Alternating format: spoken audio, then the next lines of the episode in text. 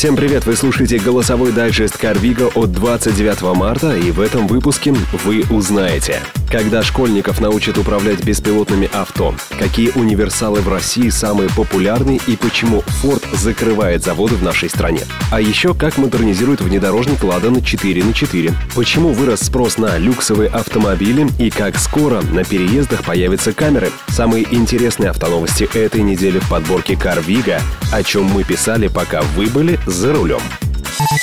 Научно-технический институт «Автонет» запускает новый образовательный проект, в рамках которого учащихся школ Москвы будут обучать управлению беспилотными автомобилями. Беспилотные автомобили для детей — это настоящее, а не будущее. Когда они вступят в сознательный возраст, перед ними не встанет задача покупки личного автомобиля. Это другое поколение, дети другого формата, которым надо воспринимать транспорт иначе, отметили в пресс-службе «Автонет». Занятия будут проходить в школах как дополнительное осенью этого года инженеры, которые занимаются разработкой беспилотных автомобилей, расскажут учащимся о том, как машины распознают дорожную разметку, пешеходов, знаки и светофоры. Эксперты автостата провели исследование и составили рейтинг самых продаваемых в России классических универсалов по итогам 2018 года. За прошлый год россияне приобрели 126 200 новых машин в кузове универсал. Так, самым популярным классическим универсалом стал Lada Largus, продажи которого в прошлом году составили 44 100 единиц. На втором месте находится Lada Vesta. Универсалы этого семейства приобрели 43 300 российских покупателей. Третье место занимает Лада Калина, которую выбрали 11 600 российских потребителей. Четвертое место у универсала Kia Ceed – 8,5 тысяч единиц. Пятое место за Ford Focus Wagon. В прошлом году было продано 4600 таких машин. А вот компания Ford может отказаться от импорта и выпуска легковых автомобилей в России и остаться только в сегменте легких коммерческих автомобилей. Также не исключается и полный уход Ford из России. Чтобы оставить какое-то производство, концерту нужен специнвест-контракт, который компания подписывать не планирует. По слухам, заводами Ford уже заинтересовался корейский автоконцерн Hyundai. Этот подкаст создан на основе автожурнала «Карвига». Каждую неделю мы выбираем самые интересные из нашей живой автомобильной ленты. Свежие новости, профессиональные статьи, обзор автоблогеров и мнения любителей в удобном для прослушивания в вашем автомобиле формате. АвтоВАЗ планирует обновить нынешнее поколение внедорожника «Лада 4 на 4». Всего инженеры назвали 17 пунктов, которые сделают отечественный автомобиль комфортнее. В частности, предлагается сделать более эргономичным рычаг переключения коробки передач, адаптировать дверные карты для установки акустических динамиков, внедрить фильтр поступающего в салон воздуха, заменить уплотнитель дверей на трехкамерный, сертифицировать шины более распространенного типа размера, доработать отопители и многое другое.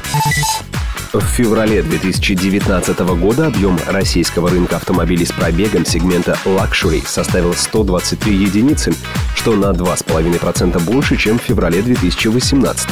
Самыми продаваемыми люксовыми автомобилями с пробегом стали машины марок Bentley и Mercedes Maybach на долю которых суммарно пришлось 70% этого сегмента рынка. При этом реализация каждой из них составила 43 экземпляра. Третье место занимает бренд Maserati, автомобили которого выбрали 15 покупателей. Кроме того, за последний месяц зимы в России было продано 9 подержанных Rolls-Royce, 8 Lamborghini, 4 Ferrari и 1 Aston Martin.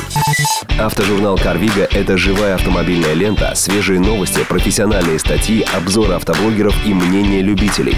Паркуйся на Карвига. 28 марта вступили в силу поправки в законы об автомобильных дорогах и дорожной деятельности и о безопасности дорожного движения. Согласно новым правилам, владельцы инфраструктуры железнодорожного транспорта общего пользования теперь обязаны оборудовать переезды камерами видеофиксации нарушения правил пересечения автомобилями железнодорожных путей. Устройства должны быть установлены на переездах, которые находятся на одном уровне с дорогой, по которой проходит автотранспорт. Камеры видеофиксации появятся на переездах, входящих в инфраструктуру РЖД. При этом нововведение не коснется частных линий, которые в основном проходят по территориям промышленных зон и не имеют точек пересечения с оживленными трассами.